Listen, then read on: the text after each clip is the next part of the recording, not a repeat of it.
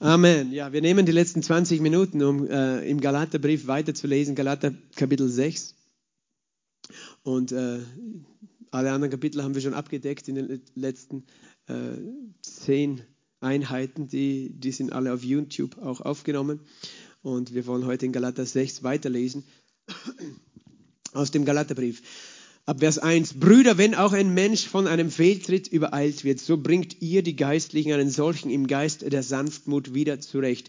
Und dabei gib auf dich selbst acht, dass nicht auch du versucht wirst, einer trage des anderen Lasten. Und so werdet ihr das Gesetz des Christus erfüllen. Denn wenn jemand meint, etwas zu sein, während er doch nichts ist, so betrügt er sich selbst. Ein jeder aber prüfe sein eigenes Werk, und dann wird er nur im Blick auf sich selbst Ruhm haben und nicht im Blick auf den anderen. Denn jeder wird seine eigene Bürde tragen. Wer im Wort unterwiesen wird, gebe aber dem Unterweisenden an allen Gütern Anteil. Irrt euch nicht, Gott lässt sich nicht verspotten. Denn was ein Mensch sät, das wird er auch ernten. Denn wer auf sein Fleisch sät, wird vom Fleisch Verderben ernten. Wer aber auf den Geist sät, wird vom Geist ewiges Leben ernten. Lasst uns aber im Gutes tun nicht müde werden, denn zur bestimmten Zeit werden wir ernten, wenn wir nicht ermatten. Lasst uns also nun, wie wir Gelegenheit haben, allen gegenüber das Gute wirken, am meisten aber gegenüber den Hausgenossen des Glaubens. Seht, mit was für großen Buchstaben ich euch mit eigener Hand geschrieben habe. So viele im Fleisch gut angesehen wollen, nötigen euch, beschnitten zu werden, nur damit sie sich, sie nicht um des Kreuzes Christi willen verfolgt werden. Denn auch sie, die beschnitten sind, befolgen selbst das Gesetz nicht, sondern sie wollen, dass ihr beschnitten werdet, damit sie sich eures Fleisches rühmen können. Mir aber sei es ferne, mich zu rühmen, als nur des Kreuzes unseres Herrn Jesus Christus, durch das mir die Welt gekreuzigt ist und ich der Welt. Denn weder Beschneidung noch Unbeschnittensein gilt etwas, sondern eine neue Schöpfung. Und so viele dieser Richtschnur folgen werden, Friede und Barmherzigkeit über sie und das Israel Gottes. In Zukunft mache mir keiner Mühe, denn ich trage die Mahlzeichen Jesu an meinem Leib. Die Gnade unseres Herrn Jesus Christus sei mit eurem Geist, Brüder. Amen. Vater, wir danken dir für dein Wort und wir danken dir, dass du uns ernährst durch dein Wort, auch für die Reise, so wie wir gehört haben. Für die Reise des Glaubens ernährst du uns mit deinem Wort. Und wir danken dir, dass du der beste Lehrer bist dir, dass du der beste Lehrer bist, Heiliger Geist, dass du uns lehrst, dass du uns ja, die Wahrheit offenbarst, in alle Wahrheit führst. Wir danken dir, dass du auch heute Abend da bist als unser Lehrer, dass du uns die Augen unseres Herzens erleuchtest, in Jesu Namen. Amen. Amen. Also der erste Absatz in diesem Kapitel ist interessant. Wir haben ja viel schon gehört. Es geht eben über es geht um Gesetz und Gnade in diesem Brief über Beschneidung und, und den Bund des Gesetzes. Ist der relevant für Christen oder nicht? Ähm, und äh, zuerst eben macht Paulus in den ersten Kapiteln ganz klar, eben, dass wir unter Gnade leben, dass wir nicht uns beschneiden lassen müssten. Im Kapitel 5 haben wir dann gesehen, gesehen im zweiten Teil, wie es dann praktisch wird. Was heißt unter Gnade leben? Es heißt nicht, dass wir sozusagen nach dem Fleisch leben, sondern es heißt trotzdem, dass wir in Liebe wandeln und dass wir äh, die Frucht des Geistes hervorbringen. Und dann sozusagen mussten wir uns nicht Sorgen machen, was das Gesetz sagt, weil wir werden sowieso das Gesetz durch die Liebe erfüllen. Aber dann geht es eben weiter auch um das Zwischenmenschliche hier im Kapitel 6. Er sagt, wenn ein Mensch von einem Fehltritt übereilt wird. Und wir erinnern uns vielleicht in Vers 14 von Kapitel 5 hat er äh, oder Vers 15 hat er gesagt, Paulus, äh, ihr beißt und fresst einander und ihr sollt zusehen, dass ihr nicht voneinander verzehrt werdet. Und das redet von, von Streit und Eifersucht. Aber woher kommt Streit und Eifersucht? Es hat auch damit zu tun, eben mit Gesetzlichkeit natürlich. Gesetzlichkeit führt immer in Konkurrenz, weil wir dann immer schauen müssen, wer ist besser und wer schlechter. Und Gesetzlichkeit führt auch dahin, dass wir, wenn wir bei den anderen Fehler sehen, auf eine schlechte Art und Weise damit umgehen.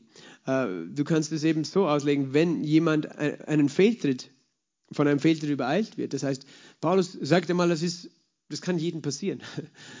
Aber wenn du es jetzt gesetzlich tust, sozusagen, dann gehst du nicht im Geist der Sanftmut damit um, sondern nach dem Fleisch. Das heißt, du Du äh, kritisierst andere von oben herab oder hinter dem Rücken. Äh, du gehst einfach auf eine schlechte Art und Weise damit um, sodass der Mensch, der auch einen Fehler vielleicht gemacht hat, äh, gar nicht wirklich Hilfe dadurch erfährt, sondern nur irgendwie Ver Verurteilung, Verdammnis. Und Paulus geht eben da weiter, damit wir, dass, dass sozusagen, die, da ist eine Auswirkung, wenn wir verstehen, dass wir unter Gnade leben. Die Auswirkung ist, dass wir auch ganz anders miteinander umgehen, nämlich mit unseren Fehlern, die wir alle haben. Wir alle werden von Fehltritten übereilt. Aber wie gehen wir dann damit um? Und es muss uns bewusst sein, dass dein Fleisch auf eine Art und Weise damit umgehen würde. Nämlich auf die falsche Art und Weise dass du dich besser fühlst, dass du Vorwürfe machst, dass du den anderen niedermachst, dass du und weißt du, das, das ist nicht nur eine Frage von Worten. Manchmal kann man, kann man versuchen, nette Worte zu sagen, aber man macht es mit einem Tonfall, der eh alles sagt.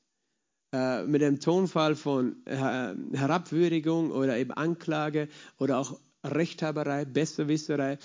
Das müssen gar nicht die Worte sein. Einfach dieses Belehrende und, und dann sagen wir, ja, ich habe eh nur was Gutes gesagt, aber wie wir es gesagt haben. Weil wir alle sind ja nicht taub. Normalerweise hören wir ja nicht nur die Stimme, sondern die Herzenshaltung und die innere Überzeugung eines Menschen. Und oft ist es uns nicht bewusst, aber wir nehmen wahr, wie ein anderer mit uns umgeht. Und umgekehrt, der andere nimmt wahr, wie du mit ihm redest, wie du mit ihm umgehst. Und Paulus erinnert uns, und er sagt, wenn, wenn wir irgendwo sozusagen tatsächlich sehen, dass etwas äh, in Ordnung gebracht werden muss, weil jemand irgendwo auf dem falschen Weg ist oder ein eine, äh, ja, eine falsche Haltung hat. Wie sollen wir einander? Er sagt, ihr, die Geistlichen, das heißt die, die nach dem Geist wandeln. Das heißt, was ist geistlich? Was ist geistlich? Geistlich heißt nicht, dass du sagst, ja, ich habe die ganze Zeit Visionen und, und deswegen kenne ich Gott besser als du. Geistlich heißt, was wir vorher gesehen haben, die Frucht des Geistes ist Liebe, Freude, Friede, Langmut, Freundlichkeit, Güte, Treue, Sanftmut und Enthaltsamkeit. Das ist geistlich. Das heißt, wenn du dich geistlich nennst, dann sollte das in deinem Leben sein. Liebe, Freude, Friede, Langmut, Freundlichkeit, Güte. Manche sagen, manche denken wirklich, geistlich zu sein heißt, ich bete mehr als du und ich, äh, ich kenne Gottes Stimme besser und ich habe schon mehr prophetische Eindrücke gehabt und schon mehr Kranke geheilt oder schon mehr Leute zu Jesus geführt. Das ist nicht gemeint hier. Geistlich zu sein bedeutet, nach dem Geist zu leben. Und die Frucht des Geistes ist Liebe, Freude, Friede, Langmut, Freundlichkeit, Güte, Treue, Sanftmut und Enthaltsamkeit. Das heißt, das ist auch nichts, auf das wir stolz sind, sondern das ist etwas, wofür wir Jesus die Ehre geben, denn er bringt, bringt diese Frucht hervor in uns. Und er sagt, wir, wenn, wir, wenn wir tatsächlich äh, sehen, dass jemand von einem Fehltritt übereilt wird, dann bringt ihr, die Geistlichen, einen solchen im Geist der Sanftmut zurecht. Und ich mag das, Geist der Sanftmut. Lies es nicht schnell, sondern verstehe, was das heißt. Der Heilige Geist ist der Geist der Sanftmut. Das ist ein Name des Heiligen Geistes der Geist der Sanftmut. Er hat, er hat viele Namen.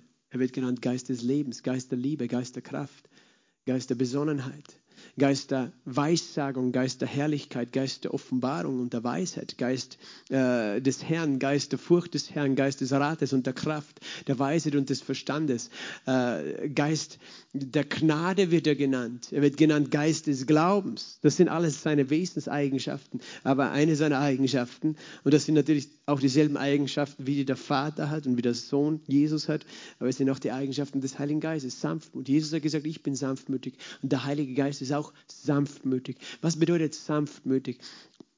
Sanft ist etwas Weiches, oder?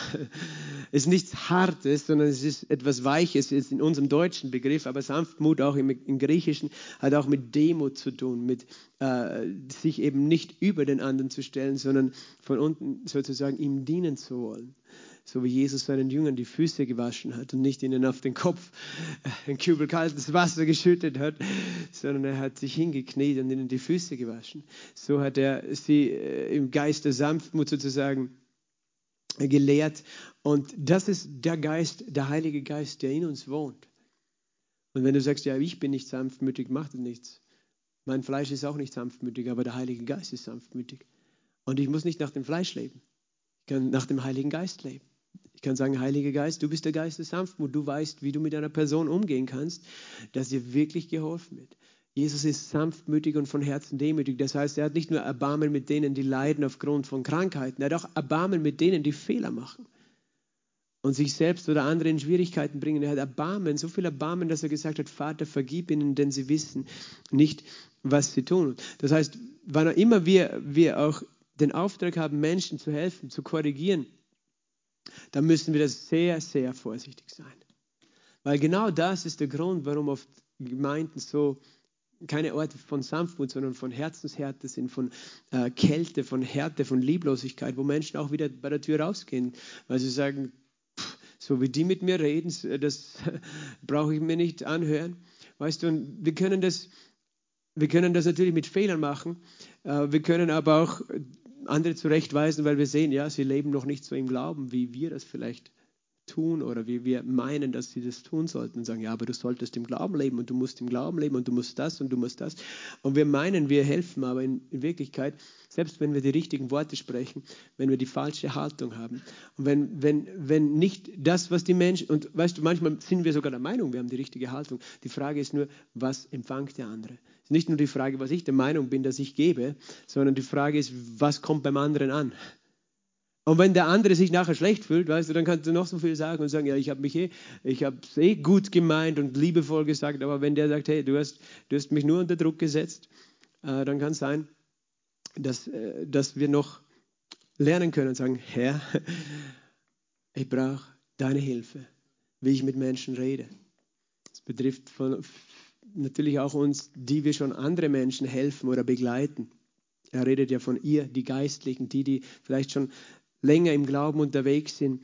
Und es ist so, so sensibel, wie wir mit Menschen umgehen. Und Gott möchte, dass wir verstehen, wie, wie sensibel äh, es ist. Wie, wie, können wir mit Menschen reden? Wie können wir Menschen äh, unterstützen auf dem Weg des Glaubens, auf dem Weg des Lebens? Und er sagt, gib dabei auf dich selbst acht. In Vers 1 ist das noch dass du nicht selbst versucht wirst. Weil in dem Moment, wo du denkst, ja, das Problem habe ich nicht mehr, das habe ich schon längst überwunden, äh, weil ich bin schon so heilig, in dem Moment, wo, wo, du, nicht, wo du vielleicht unbewusst äh, stolz wirst, dass, was du alles schon geschafft hast, im Gegensatz zu dem anderen, bist du ganz schnell äh, dabei zu fallen. Weil die Bibel sagt uns ja, Hochmut kommt vor dem Fall. Das heißt, wenn wir dann denken, ja, ich habe das alles schon beieinander, weißt du, unser Fleisch, habe ich schon gesagt, wird uns bis zum ne-, Lebensende oder auf dieser Erde sozusagen, solange wir in diesem Fleisch sind, werden wir Versuchungen haben. Und wenn wir glauben, wir haben das selber und mit eigener Kraft unter Kontrolle, dann sind wir auf einem gefährlichen Weg, sondern es ist jeden Tag Gnade, dass wir durch die Gnade und die Kraft des Heiligen Geistes und das Wort Gottes jede Versuchung des Fleisches widerstehen und überwinden. Aber das Fleisch werden wir alle haben. Und wenn wir nicht wachsam sind, können wir alle genauso fallen. Das sagt Paulus hier. Also gib auf dich selbst Acht. Und er, er sagt eben, der Moment, wo wir andere anfangen zu kritisieren, ist der Moment, wo wir selbst gefährlich äh, unterwegs sind weil, wo wir selbst fallen können. Das heißt nicht, dass wir nicht Dinge ansprechen, die, die falsch laufen, aber wie? Im Geist der Sanftmut. Und mit was für einer Motivation? Er sagt in Vers 2, einer trage des anderen Lasten und so werdet ihr das Gesetz des Christus erfüllen. Einer trage des anderen Lasten. Das heißt, wenn jemand einen Fehler macht oder wenn jemand noch ja, einfach äh, vieles zu lernen hat, dann können wir ihm noch mehr Lasten auflegen und sagen, ja, aber Jesus sagt das und du sollst das und die Bibel sagt das und wir laden eine Last nach der anderen auf und du sollst öfter das Wort bekennen, damit du geheilt wirst und du sollst öfter widerstehen. Und manchmal merken wir nicht, dass, weißt du, ein Baby kann nur so viel tragen, wie ein Baby tragen kann. Und ein Kleinkind, weißt du, kannst du nicht einen schweren Rucksack umhängen, sondern äh, manchmal ist es notwendig, dass, dass wir eben diese Menschen begleiten, bis sie stärker sind. Das heißt, dass wir ihre Last tragen, dass wir für sie glauben, mit ihnen glauben äh, und, und, sagen, komm, ich, ich trage deine Last, ich bete für dich. Ähm, Jemand hat einmal gesagt, was bringt es, wenn manche Leute jeden Sonntag zum Gebet vorkommen, äh, sozusagen, die müssen doch selber anfangen zu gehen. Ja, irgendwann, weißt du, wir, haben wir alle selber angefangen zu gehen, oder? Wie wir Babys waren, irgendwann haben wir es gelernt. Aber, aber es gab eine Zeit, wo wir jeden Tag gefüttert und gewickelt werden mussten. Und, und manche Leute, weißt du, brauchen ihre Zeit und wir, wir können sie segnen und in die Hände auflegen. Und natürlich wollen wir sie lehren und wir wollen sie auf den richtigen Weg bringen. Aber wir müssen immer wissen, mit wem haben wir es zu tun. Ist mit einem Baby, einem Kleinkind, einem Jugendlichen, einem vermeintlichen Erwachsenen oder einem tatsächlichen Erwachsenen zu tun. Und, und äh, Paulus sagt, tragt einander die Lasten, so werdet ihr das Gesetz des Christus erfüllen. Das heißt, meine Vision für unsere Gemeinde ist nicht eine Gemeinde, wo wir einander Lasten auferlegen, sondern wo wir einander Lasten abnehmen. Wo wir einander Lasten abnehmen. Es kann auch ganz praktisch sein im Dienst, in, in, in Dienstbereichen. Wir können auch andere kritisieren, wie sie den Dienst machen oder was sie falsch machen im Dienst oder das könnten sie besser machen. Ja, es ist so leicht zu kritisieren. Aber es ist besser, wenn du sagst, okay, ich werde dir helfen, wenn du Hilfe brauchst. Weißt du? Und, und nicht sagen, ja, warum hast du das oder das falsch gemacht? Denn wenn jemand meint, etwas zu sein, während er doch nichts ist, so betrügt er sich selbst. Und er redet äh, nochmal davon, also das, unser Fleisch will immer äh, der Meinung sein, wir sind schon was in uns selbst. Und Paulus sagt hier, während er doch nichts ist. Das ist interessant, weißt du. Die Bibel hat manchmal Wahrheiten, wo wir denken, die, in, die widersprechen sich. Zum Beispiel sagt die Bibel, wir sind in Christus vollkommen gemacht. Wir sind in ihm zur Fülle gebracht. Wie Christus ist, bin ich in dieser Welt. Und dann auf der anderen Seite sagt Paulus hier, meine nicht, dass du was bist, weil du bist nichts. Verstehst du, es sind zwei Seiten einer Medaille. Was, was, was meint er? Weißt du, in dir selbst bist du nichts. In Christus bist du vollkommen. Aber manchmal vergessen wir, wir sehen nur, wer wir in Christus sind, aber vergessen wir, dass wir ohne ihn nichts sind. Und das ist ein gefährlicher Boden, weil in uns selbst, in meinem Fleisch bin ich gar nichts. Ich kann nichts, ich weiß nichts, ich bin nichts äh, in mir selbst, sondern alles, was ich bin, bin ich in Christus. Und, und das sind zwei Seiten einer Medaille, das widersprechen sich nicht, sondern das ist nur, äh, so wie eine Münze zwei Gesichter, zwei Seiten hat, so gibt es eine Wahrheit, die zwei Seiten hat. Die eine ist, wer wir in Christus sind, in ihn und durch ihn, und die andere, wer wir in uns selbst sind. Und in uns selbst sind wir eben nichts. Halleluja. Das, das hält uns auf dem Boden. Was wir sind, sind wir durch ihn. Ein jeder aber prüfe sein eigenes Werk und so wird er nur im Blick auf sich selbst drum haben, nicht im Blick auf den anderen. Das heißt, das hat mein, mein Lehrer auch immer gesagt in der Schule, jeder kehre vor seiner eigenen Türe weil, weil die Kinder in der Schule natürlich auch immer sagen, Herr Lehrer, der hat das gemacht und der hat das gemacht. Und der Lehrer hat immer gesagt, weißt du, kümmere du dich um deinen Misthaufen. Äh, prüfe dein eigenes Werk. Aber er ist ja nicht einmal verdammend hier. Er sagt, dann wird jeder im Blick auf sich selbst Ruhm haben und nicht im Blick auf den anderen. Das heißt, du kannst ja sowieso keinen Ruhm davon bekommen, wenn du jetzt den anderen sozusagen versuchst, gut zu erziehen, sondern du schau, dass du dein Leben vor Gott aufrichtig lebst und äh, nimm die Verantwortung. Manchmal fühlen wir uns so verantwortlich dafür, dass alle anderen alles richtig machen. Aber du bist verantwortlich für dein Leben und der andere für seins und du kannst den anderen mit Sanftmut helfen und, und ihm helfen, seine Lasten zu tragen. Dann wird je, denn jeder wird seine eigene Bürde tragen. Das ist der erste Teil von, dieser, von diesem Text hier. Und dann, dann geht er weiter, interessant, der Sprung, den er macht, er sagt in Vers 6, wer im Wort unterwiesen wird, gebe aber dem Unterweisenden an allen Gütern Anteil. Und er redet auf einmal von diesem Aspekt, nämlich von dem Aspekt des Gebens hier, äh, der scheinbar, warum muss er das sagen hier? Ich denke mal, dass das generell, weißt du, je, je gesetzlicher eine Gemeinde ist, desto schwieriger tun sich Menschen auch zu geben. So einfach ist es, weil, weil sie alles nur als Zwang oder Druck oder Pflicht finden. Auf der anderen Seite äh, eben redet Paulus hier, um zu ermutigen und auch Vision zu geben. Und er sagt dann, irrt euch nicht, Gott lässt sich nicht verspotten. Was ein Mensch sät, wird er auch ernten. Und das ist interessant, was er dann noch weiter sagt. Wer auf sein Fleisch sät, wird vom Fleisch Verderben ernten. Wer auf den Geist sät, wird vom Geist ewiges Leben ernten. Lasst uns im Gutes tun nicht müde werden, denn zu bestimmten Zeiten werden wir ernten, wenn wir nicht ermatten. Und sehr oft nehmen wir diesen Vers auch heraus, Vers 8. Wer auf sein Fleisch sät, wird vom Fleisch Verderben ernten. Wer auf den Geist sät, vom Geist ewiges Leben ernten. Und natürlich bedeutet das zum einen, wenn du alles, was sozusagen du vom Fleisch heraus tust, wenn du deinem Fleisch gehorchst, wirst du vom Fleisch Verderben ernten. Wenn dein Fleisch zum Beispiel sagt, gehen wir trinken, saufen wir uns nieder, ähm, wenn du auf dein Fleisch siehst, wenn du da nachgehst dem, was dein Fleisch immer tun will, das, die Folge wird immer Verderben sein. Das ist das, was ich auch letztes Mal schon gesagt habe.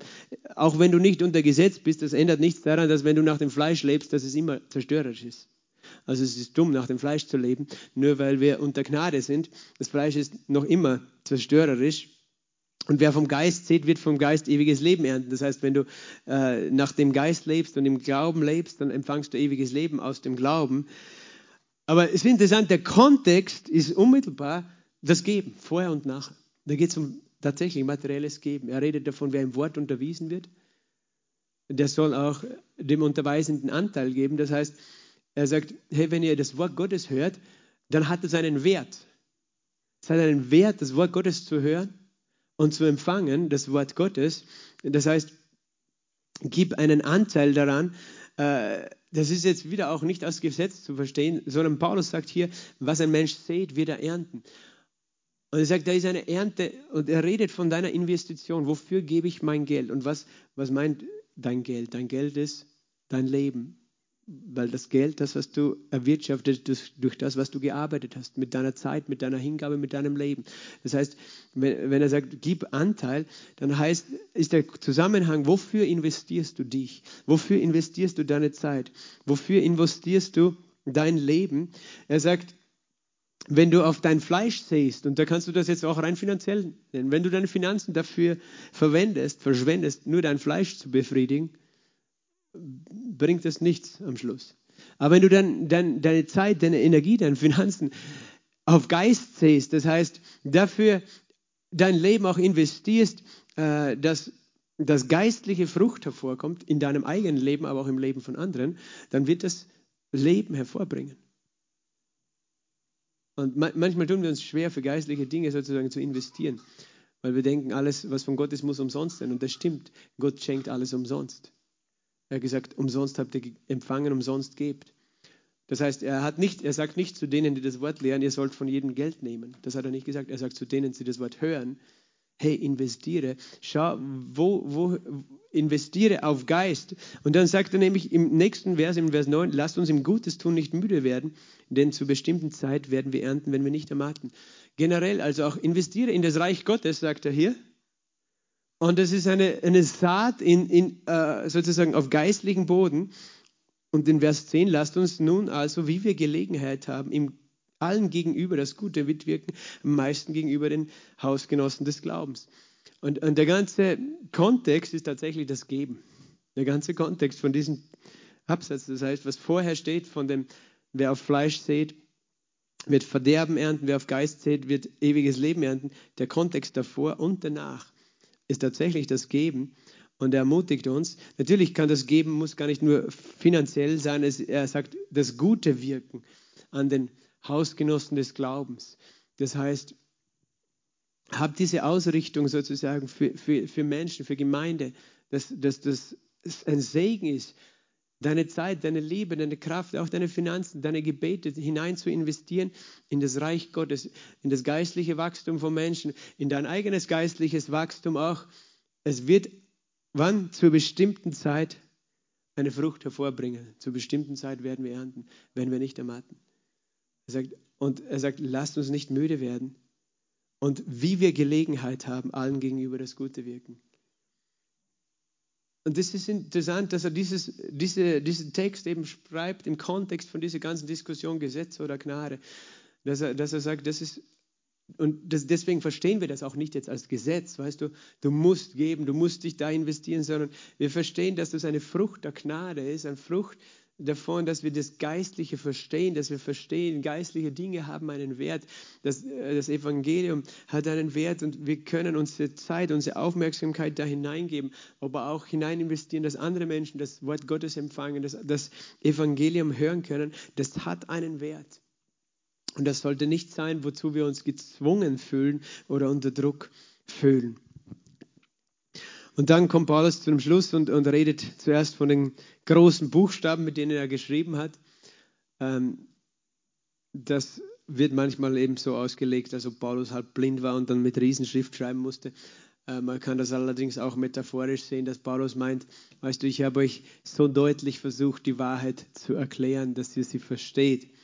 Und dann redet er eben in Vers 12 bis Vers 13 auch von Menschen, die versuchen, im Fleisch selbst gut angesehen zu sein und dass das mit ein Grund ist, warum sie wollen, dass ihr beschnitten seid. Das heißt, er redet von Gesetzeslehrern, gesetzlichen Predigern und Lehrern, die andere ins Gesetz führen, nicht nur, weil sie sozusagen getäuscht sind, sondern weil auch sie dann besser dastehen. Weil er sagt, äh, sie wollen äh, sich eures Fleisches rühmen, sagt er im Vers 13, obwohl sie selbst das Gesetz nicht befolgen. Äh, das ist so, kannst du dir vorstellen, wie ein Lehrer sozusagen der seine Ehre darin sucht, wie, wie gut seine Schüler sind sozusagen. Die sind so brav und die kennen sich aus und die machen alles, was ich sage.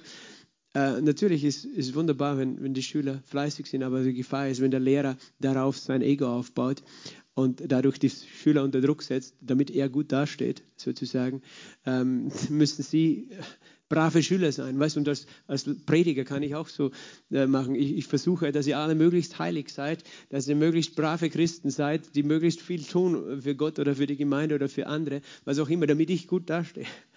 Äh, dass ihr möglichst das Gesetz immer auf Punkt und Beistich haltet, äh, weil das mein Ego vielleicht äh, aufbläht, wenn ich selber unter Gesetz bin.